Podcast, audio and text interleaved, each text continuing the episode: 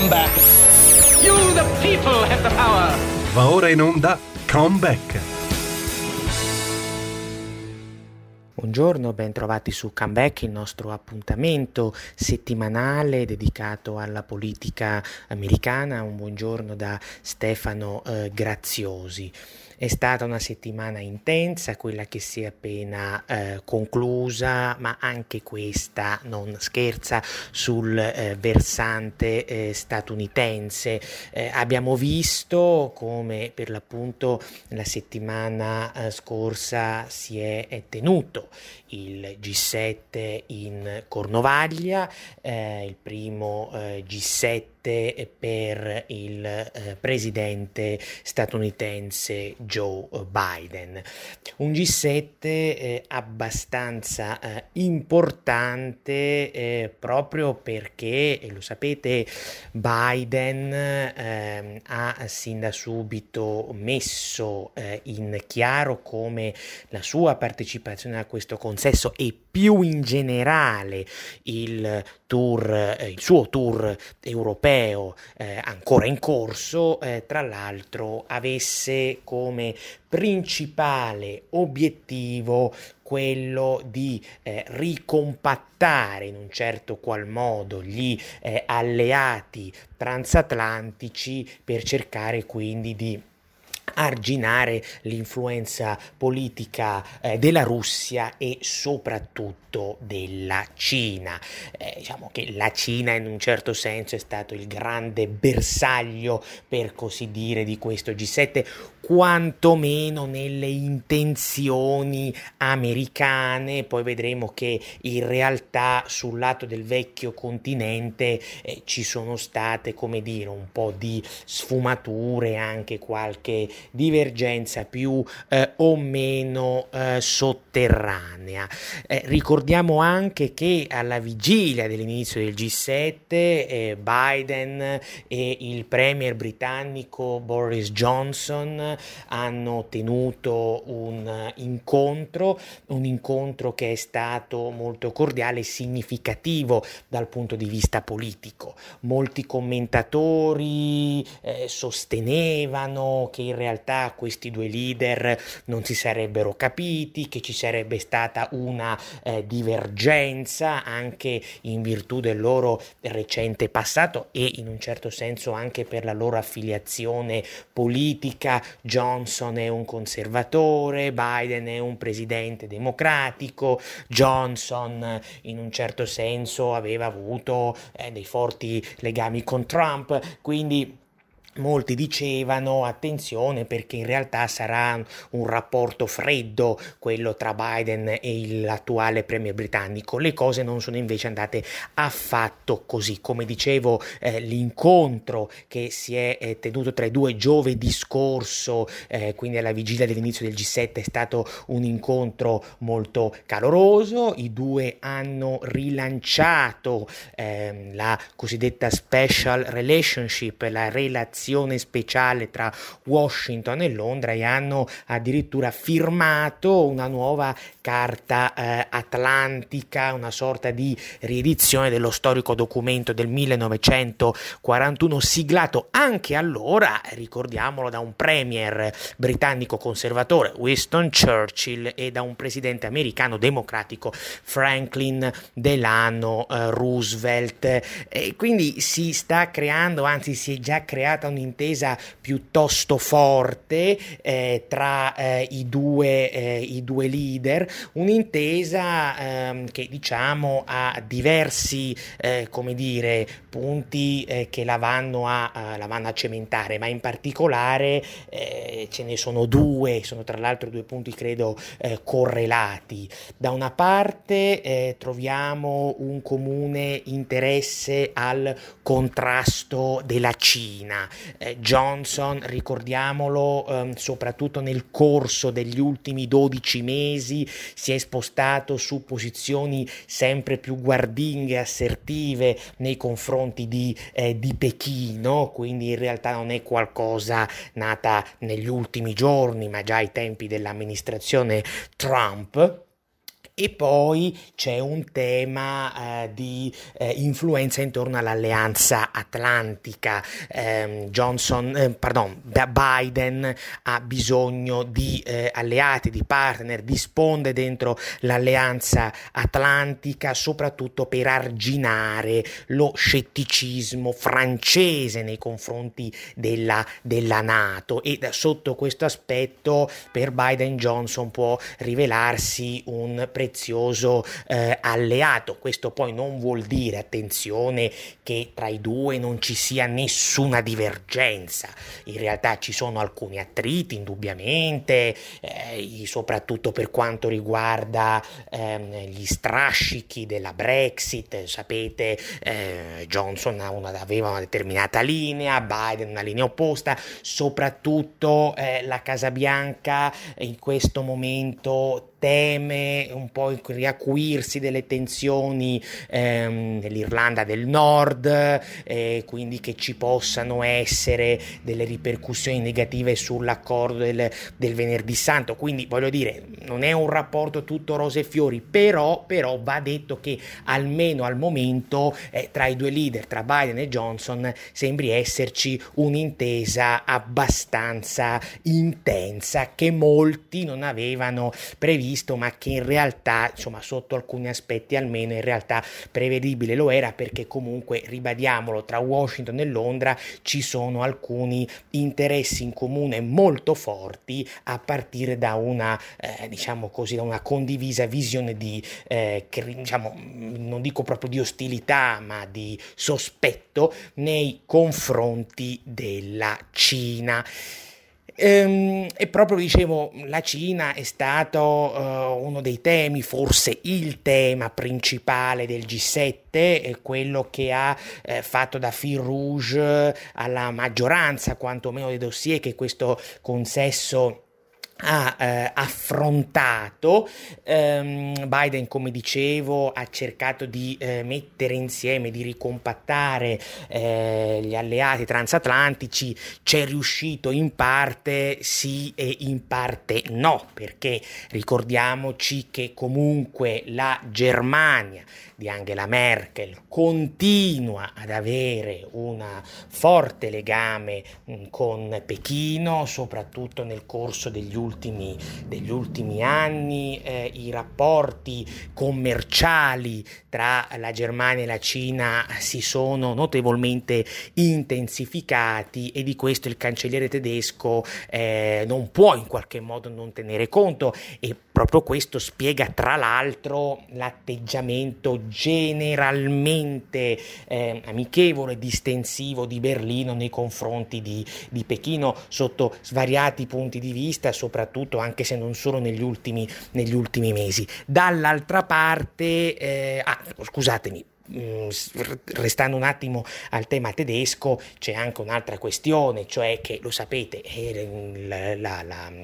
l'avventura politica, diciamo così, di Angela Merkel è ormai al tramonto. Eh, si terranno a settembre le elezioni federali eh, tedesche, e quindi non si sa al momento, ovviamente, che governo, che coalizione di governo uscirà fuori, chi sarà il cancelliere, quale sarà la linea del successivo esecutivo tedesco, proprio per quanto riguarda eh, per quanto riguarda i rapporti con la Cina. Quindi diciamo che eh, già eh, le relazioni tra Biden e Angela Merkel su questa questione, quella cinese, non sono ottimali. E poi c'è da dire che in questo momento gli Stati Uniti guardano con freddezza la Germania, anche proprio per, eh, per l'incognita, eh, l'incognita eh, relativa al futuro politico del paese, perché noi non sapremo da qui a, a, a prossimo autunno autunno eh, chi guiderà per l'appunto la Germania e quale linea eh, politica avrà rispetto a Russia e Cina.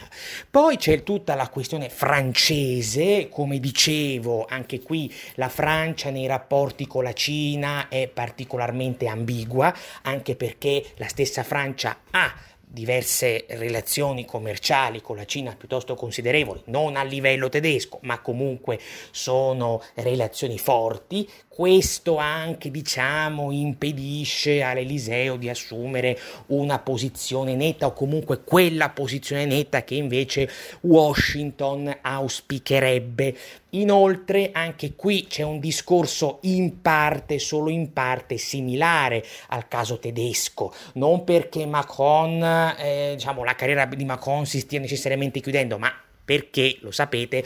l'anno prossimo in Francia ci saranno le elezioni presidenziali, quindi Macron si sta avviando a sostenere una campagna eh, per la eh, rielezione che si preannuncia tutt'altro che facile. Poi abbiamo visto che ci sono altri elementi di attrito ehm, tra Washington e Parigi a partire dalla NATO, ne eh, facevamo appunto cenno eh, poco fa. Per cui, per cui è chiaro che in questa eh, situazione eh, così complessa, guardando specificamente all'Unione Europea, chi sta riuscendo eh, a trovare uno spazio per imporsi sembra essere proprio il eh, nostro attuale premier Mario Draghi, che non a caso eh, insomma, si è mosso in questo proprio in questo modo nel corso del G sette, sta cercando di eh, presentarsi come eh, la figura, la nuova figura di riferimento per gli Stati Uniti all'interno dell'Unione Europea, approfittando da una parte del tramonto di Angela Merkel e dall'altra delle debolezze di Macron, debolezze acuite anche, dicevamo, dalla diffidenza americana nei confronti della Francia, e questo è fondamentale. È sempre in un simile contesto che sabato scorso, nel pomeriggio sera, eh, Draghi e Biden hanno avuto un incontro bilaterale, mentre ventiquattro ore prima sempre Draghi aveva avuto un altro incontro bilaterale proprio con Boris Johnson, un incontro bilaterale avvenuto esattamente il giorno dopo del meeting cordiale di cui parlavamo prima tra Biden e il premier, e il premier britannico. Quindi sembrerebbe profilarsi all'orizzonte, andiamo sempre con i piedi di piombo, ma non solo eh, come dire un gioco di sponda sempre più stretto tra Draghi e Biden, ma un gioco a tre in cui anche il premier britannico eh, può giocare un ruolo di fondamentale importanza. Del resto non sarebbe neanche la prima volta nella storia della politica estera italiana che Roma eh, gioca di sponda con l'anglosfera proprio per arginare l'influenza dell'asse franco-tedesco. Tra l'altro, in questa fase storica specifica c'è un tema, soprattutto per quanto riguarda ovviamente l'Italia, che è il tema libico. E di fatti di Libia hanno per esempio parlato venerdì scorso Johnson e, e, e, e Draghi. È ovvio che Draghi, ma questo diciamo, lo, lo sappiamo già da diversi mesi, da quando più o meno l'attuale governo è, è, è nato, Draghi punta a far tornare l'Italia eh, protagonista nel territorio libico, nell'area libica, anche grazie al sostegno, al sostegno eh, americano e possibilmente, vedremo se ci, rius- se ci si riuscirà, eh, britannico. Quindi la, la situazione, come dire, eh, internazionale sembra in questo, mo- in questo momento almeno favorire l'Italia, perché abbiamo visto che l'attuale governo italiano, da quando è nato, tra l'altro ha portato avanti tutta una serie di eh, iniziative, di provvedimenti, di comportamenti anche, se così possiamo dire, di forte allineamento di Roma nei confronti di Washington, e insomma sembrerebbe, usiamo ovviamente sempre il condizionale, che qualche frutto si inizi a conseguire. Poi è ovvio che per quanto riguarda quelle che sono le dinamiche interne della politica italiana c'è un panorama politico-economico che non vede di buon occhio tale allineamento con Washington e che al contrario preferirebbe dei legami più stretti con la Cina, e quindi credo che in questo contesto, diciamo così, che vadano per esempio letti episodi, concedetemi un po' sconcertanti, come eh, quello di venerdì scorso, cioè quando il leader de facto del Movimento cinque Stelle Beppe Grillo si è recato in visita all'ambasciata cinese a Roma. Mm, insomma, un aspetto, un evento, come dire, un po' problematico sotto due punti di vista. Innanzitutto in se stesso, tra l'altro non è neanche, lo sapete, la prima volta che Grillo si reca, eh, non si capisce neanche bene a che titolo, in visita all'ambasciata cinese. Era già successo nel novembre del duemiladiciannove, appena pochi, pochi mesi dopo la nascita del governo giallo-rosso, che Grillo contribuì a formare in modo determinante. Insomma, uno potrebbe dire, ma sa, è un privato cittadino. Beh, fino a un certo punto, perché come dicevamo è il leader de facto di, una, di uno schieramento politico che comunque sta sostenendo l'attuale governo, quindi quantomeno, ecco, ci sarebbe da aspettarsi una trasparenza un po' maggiore. E poi l'altro aspetto problematico è la tempistica, appunto. Questo, questa visita all'ambasciata cinese, ripeto, è avvenuta venerdì scorso a eh, circa ventiquattro ore dall'incontro eh,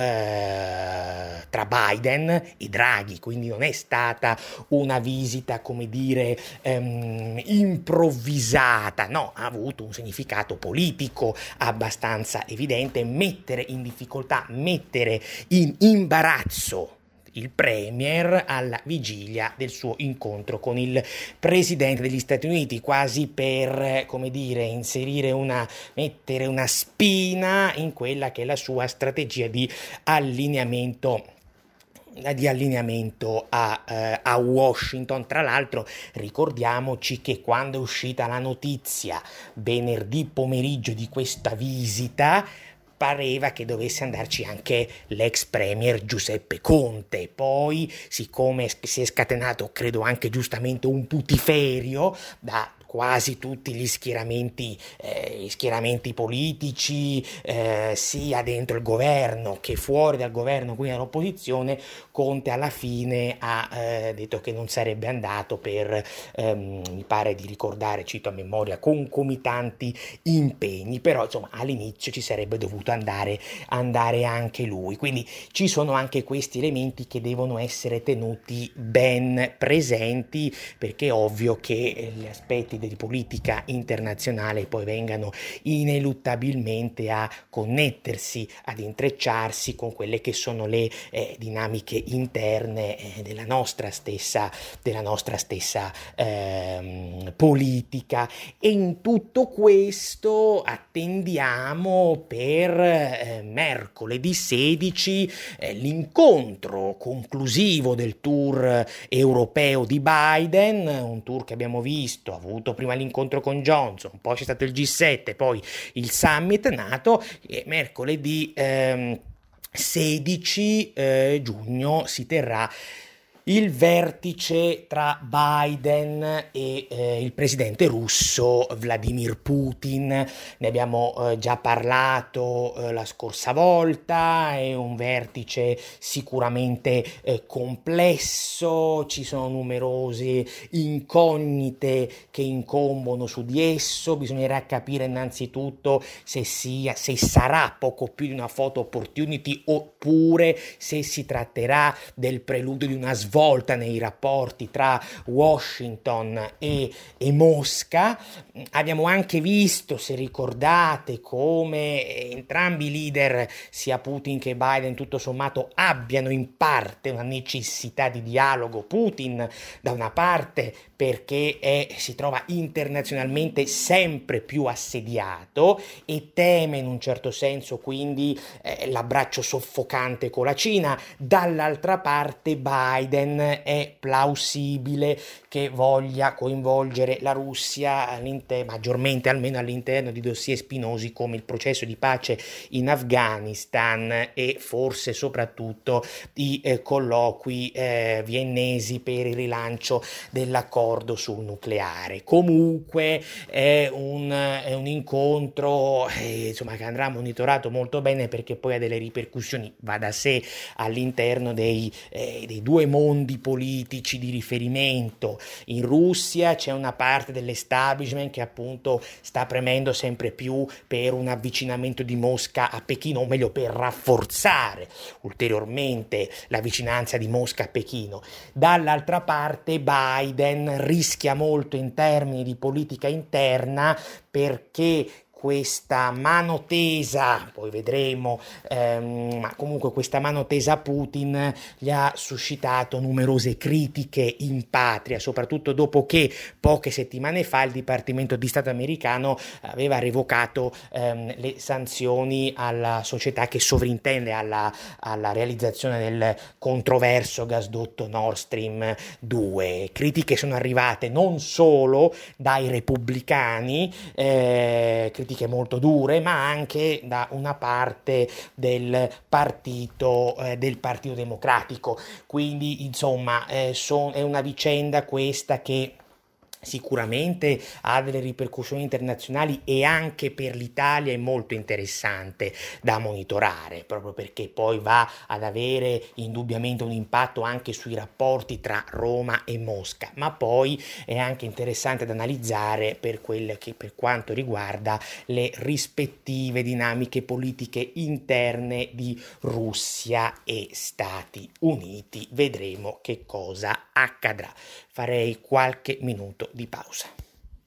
Buongiorno, ben trovati su Comeback, il nostro appuntamento settimanale dedicato alla politica americana. Un buongiorno da Stefano Graziosi. Nella prima parte eh, della trasmissione di oggi ci siamo concentrati sul tour europeo di eh, Joe Biden, con particolare riferimento all'incontro tra lo stesso Biden e il premier britannico Boris Johnson e al G sette eh, che si è tenuto la settimana scorsa in Gran eh, Bretagna, eh, e abbiamo anche cercato di eh, capire come si sta muovendo l'Italia, come si sta muovendo il nostro attuale eh, governo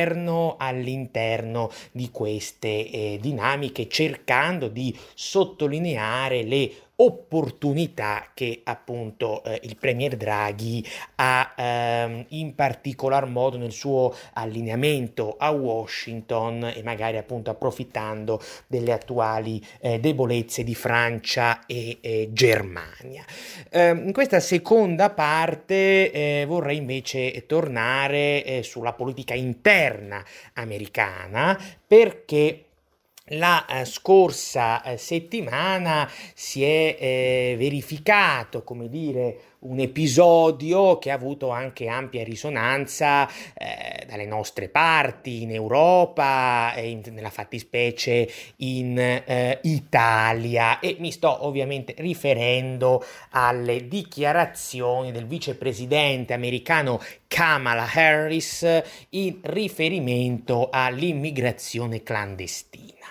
Kamala Harris, eh, durante il suo primo viaggio ufficiale all'estero da vicepresidente, si trovava in eh, Guatemala all'inizio della scorsa settimana, ha tenuto una conferenza stampa e ad un certo punto ha chiaramente detto, rivolgendosi eh, agli immigrati nella fat- non solo guatemaltechi ma comunque del Centro America, perché sapete l'immigrazione che proviene da sud al confine meridionale degli Stati Uniti è principalmente un'immigrazione che coinvolge flussi provenienti da, dai paesi del Centro America e quindi anche dal Guatemala. Ebbene, rivolgendosi a questi eh, immigrati, la Harris ha detto non venite, non venite, altrimenti altrimenti sarete respinti, sarete rispediti indietro eh, alla frontiera. Ehm, è ovvio che queste dichiarazioni hanno fatto scalpore eh, perché cozzavano un po' con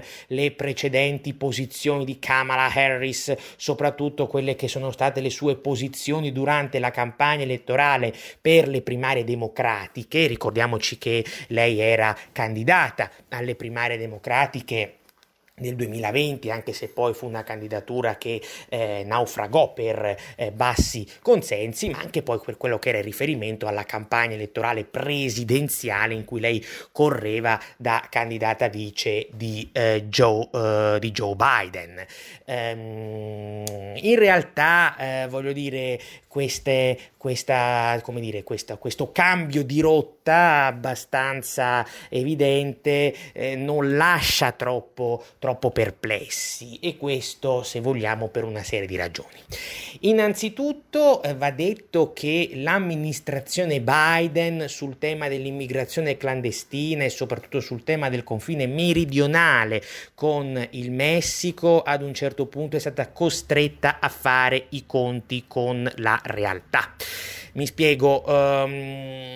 da, dalla metà dello scorso gennaio eh, il numero di eh, arrivi di immigrati eh, clandestini al confine meridionale è aumentato notevolmente. Pensate che nei mesi di marzo e aprile duemilaventuno il tasso di arrivi è stato il più alto nell'arco eh, di ben venti anni. E a maggio, quindi il mese scorso, ci sono stati, secondo i dati riportati dal sito Exios, oltre centosettantamila arresti alla frontiera. È chiaro che questo incremento degli arrivi, sì, la Casa Bianca dice è dovuto al fatto che nel Centro America eh, ci siano catastrofi naturali, corruzione, violenza, cose eh, per carità indubbiamente vere, però va anche da sé che se non ci fosse stata alla base una retorica elettorale l'anno scorso, quella di Biden e della Harris, ehm, così aperturista nei confronti dell'immigrazione, beh, probabilmente un simile picco quest'anno non si sarebbe affatto verificato, e quindi l'amministrazione americana ha dovuto fare sostanzialmente marcia indietro, perché è vero che quello che ha detto la Harris la settimana scorsa ehm, diciamo così assume dei tratti quasi rivoluzionari perché detto, detto da lei, ma Biden a marzo, quindi già a marzo, aveva detto esattamente la stessa cosa durante un'intervista televisiva. Ah, mi pare di ricordare che l'emittente fosse A B C News, aveva detto esattamente la stessa cosa, rivolgendosi agli immigrati aveva, eh, aveva detto non venite, non venite al confine statunitense. Quindi questo, voglio dire, capite bene, ecco, che eh, l'aspetto del fare i conti con la realtà alla fine sta andando ovviamente a, eh, a prevalere. Eh, l'altro elemento da tenere presente, per cui vi dicevo non mi stupisco più di tanto, è che Kamala Harris in realtà, adesso astraendo poi dal tema soltanto dell'immigrazione, è una figura abbastanza abituata, abituata a queste capriole politiche, e eh, chi segue questa trasmissione sa, perché mh, Kamala Harris, sapete che ci siamo spesso e volentieri occupati ai tempi della campagna elettorale quando seguivamo soprattutto le primarie democratiche, quindi vi parlo del duemiladiciannove, i vari dibattiti eccetera. Kamala Harris è una figura che ha sempre, come dire, mostrato una certa disinvoltura a cambiare posizione, e questo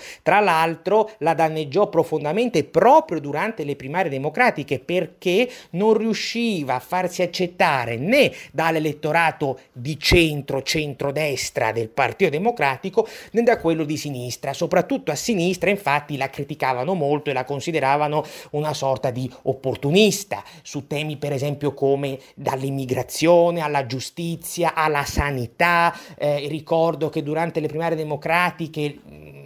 rammenterete c'era la posizione, come dire, di centro-centrodestra di Biden che voleva l'opzione pubblica, la posizione di sinistra di Bernie Sanders che voleva invece il modello di welfare europeo eh, a livello di, a livello sanitario, e invece Kamala Harris che se ne uscì con una proposta che non era né carne né pesce, che cercava di mettere insieme le altre due e infatti non convinse nessuno. Tra l'altro Kamala Harris ha un'origine nella sua attività pubblica, lei nasce come procuratrice, nella fattispecie procuratrice distrettuale di San Francisco, ha un'origine quasi a destra, perché quando era procuratrice distrettuale di San Francisco portava avanti una linea rigida, law and order, anche diciamo non dico ostile ma molto severa, questo sì, nei confronti degli immigrati clandestini. Uscì fuori per esempio in campagna elettorale che nel duemilaotto sostenne attivamente una... una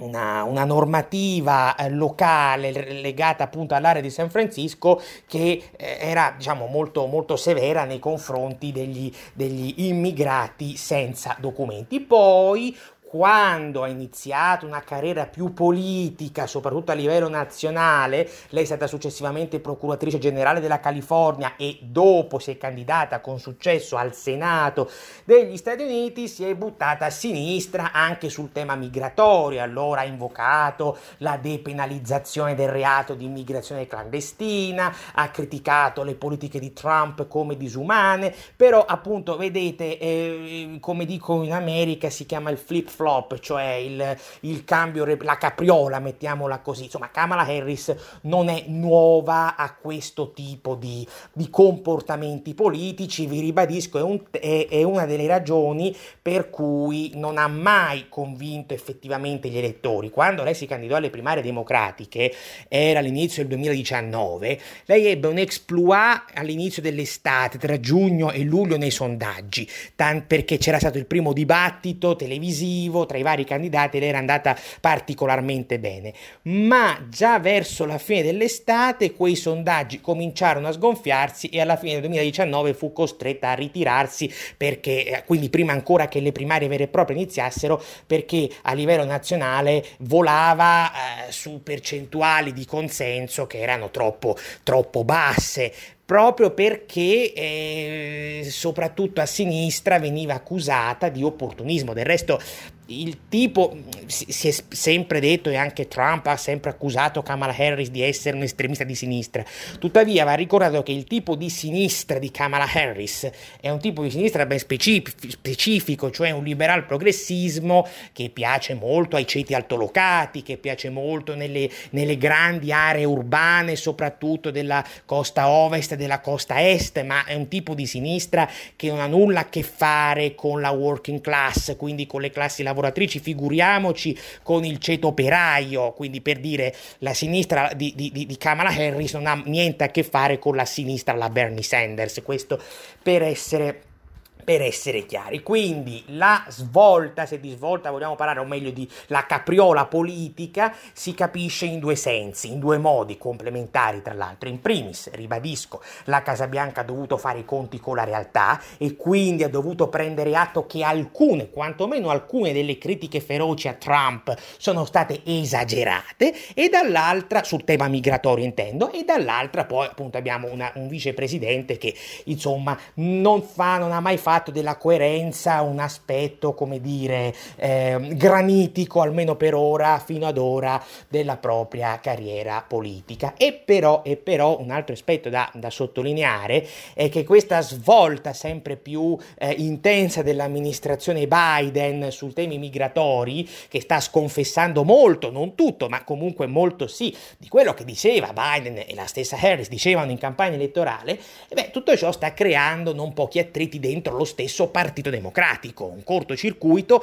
con la sinistra del Partito Democratico, a partire dalla, dalla deputata eh, Alexandria Ocasio-Cortez, che è sul piede di guerra e sta accusando a più riprese la Casa Bianca di ipocrisia e di aver sostanzialmente sconfessato quanto era stato promesso in campagna elettorale. Alexandria Ocasio-Cortez ha infatti duramente criticato eh, le affermazioni affermazioni di mh, Kamala Harris, le affermazioni di, eh, pronunciate, dicevo appunto prima, in Guatemala, e eh, la sua critica è stata poi ripresa e condivisa anche da eh, svariati suoi colleghi di partito, eh, deputati soprattutto, sempre appartenenti allo schieramento della sinistra del Partito Democratico stesso. Ma non è la prima volta che la sinistra Dem attacca l'attuale Casa Bianca sul tema migratorio. Era già successo, per esempio, se ben ricordate, ad aprile. Ad aprile eh, si era posto il tema del tetto massimo di rifugiati che potevano essere accolti dagli Stati Uniti. Eh, Trump durante i suoi quattro anni di governo aveva ridotto notevolmente questo tetto massimo eh, ad appena quindicimila unità, molto molto meno del tetto che era stato invece fissato da Barack Obama. Ora, Biden aveva detto che quel tetto, quello di Trump, fosse troppo basso, si era impegnato ad aumentarlo, addirittura all'inizio dell'anno aveva detto che in prospettiva l'avrebbe portato a più di centomila unità, adesso non ricordo esattamente la cifra, ma erano comunque poco più di centomila unità.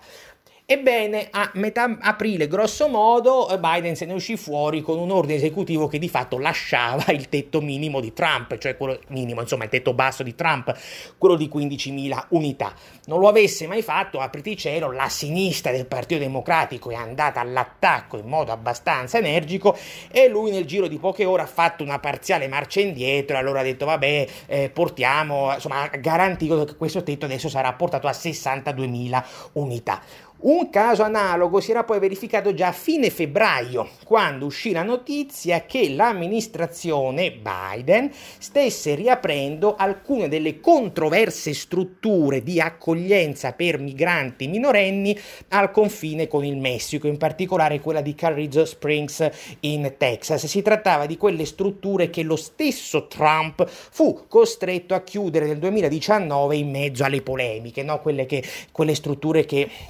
Eh, Michelle Obama aveva chiamato gabbie l'anno scorso, strutture contro cui la stessa Kamala Harris durante le primarie democratiche aveva duramente protestato. E anche in quel caso, parliamo di fine febbraio eh, duemilaventuno ovviamente, Alexandria Ocasio-Cortez aveva ferocemente criticato eh, l'amministrazione eh, Biden. Quindi capite che sotto questo aspetto c'è un grosso problema di cortocircuito all'interno dello stesso partito. Partito eh, Democratico, tra delle esigenze di, come dire, realismo da una parte, ma anche di problemi di coerenza dall'altra, perché uno può avere tutte le opinioni eh, che vuole su Alexandria Ocasio-Cortez, ma su una cosa ha ragione, c'è un'incoerenza di fondo da parte della Casa Bianca che sta sconfessando su un tema delicato come quello migratorio quanto era stato promesso in campagna elettorale, perché ricorderete, ma di questo abbiamo già parlato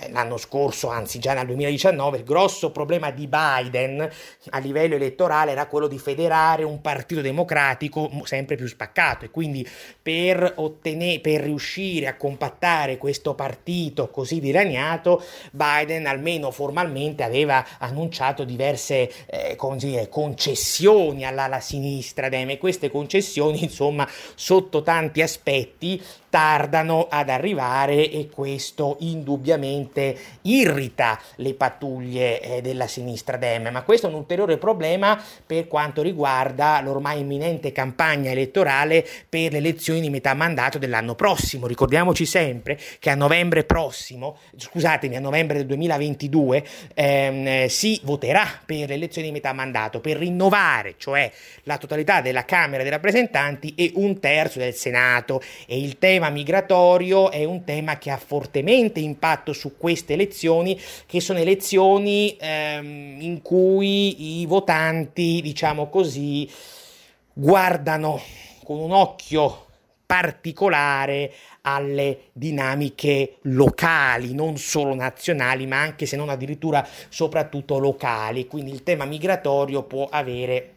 un impatto abbastanza eh, decisivo. In tutto ciò, dulcis in fundo, va anche ricordare un'altra cosa sostanzialmente, e cioè che a marzo scorso Biden avesse nominato Kamala Harris come coordinatrice della risposta alla crisi migratoria. Eh, questo è stato eh, un incarico che ha suscitato sin da subito varie polemiche, perché i repubblicani sono andati all'attacco dicendo: ma come, Kamala Harris deve occuparsi della, diciamo così, del problema migratorio, o comunque deve coordinare la risposta globale al problema migratorio, e punto uno, fino adesso non si è ancora recata una sola ora alla frontiera, al confine con il Messico. Punto due, non ha neanche tenuto una conferen- lo straccio di una conferenza stampa sull'argomento. Nelle scorse settimane, anzi negli scorsi mesi, Kamala Harris si è difesa dicendo: no, ma io non mi devo occupare della gestione tecnica dei flussi al confine,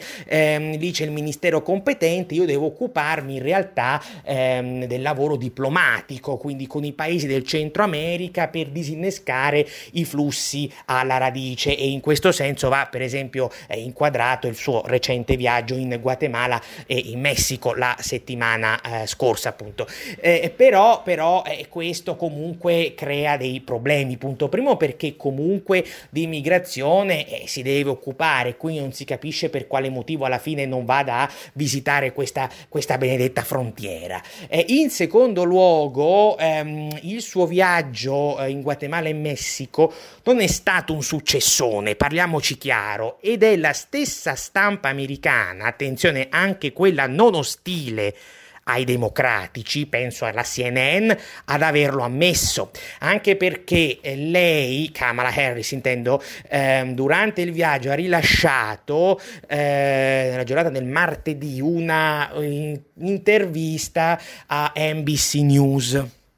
in cui non è che abbia fatto una, un'ottima figura, perché pressata dalla, dall'intervistatore lei eh, sul fatto per quale, che, che le chiedeva per quale motivo eh, ancora non si fosse recata in me, in, al confine con il Messico a visitare la frontiera, insomma lei ha risposto in modo totalmente nervoso, troppo nervoso, e questo ha avuto un impatto deleterio sulla sua immagine politica, con i repubblicani che già l'accusano di non avere adeguata leadership, e tutto sommato varie indiscrezioni parlano, riportate dalla C N N, eh, tra gli altri, di funzionari della stessa amministrazione Biden un po' perplessi, che insomma iniziano a temere che Kamala Harris possa attirare sempre più critiche proprio eh, alla, alla Casa Bianca. Il tema alla fine secondo me è questo: la Harris sta cercando di volare basso su, sui temi principalmente spinosi, perché lei eh, ovviamente nutre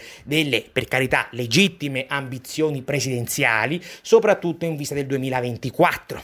e, e quindi vuole evitare di avere delle grane che possano risultarle problematiche dal punto di vista del consenso in, in, in, elettorale. Lo avete per esempio visto, faccio un esempio che con l'immigrazione non c'entra, con la, la, il recente conflitto Israele-Gaza, dove lei insomma ha tenuto un, un forte low profile, proprio perché si tratta di una eh, questione soprattutto in America molto eh, come dire eh, molto divisiva. Avete visto, ne abbiamo parlato nelle scorse settimane, il Partito Democratico sul conflitto Israele-Gaza si è spaccato letteralmente in due, quindi la Harris va da sé che voglia evitare questo tipo di argomenti, mettiamola così, scivolosi o potenzialmente divisivi, e la immigrazione è proprio uno di questi, anche perché è un tema sensibile che poi ha eh, ovviamente delle ripercussioni sulla vita delle persone e quant'altro, per cui è probabile che la Harris non abbia visto troppo di buon occhio questo incarico affidatole da Biden,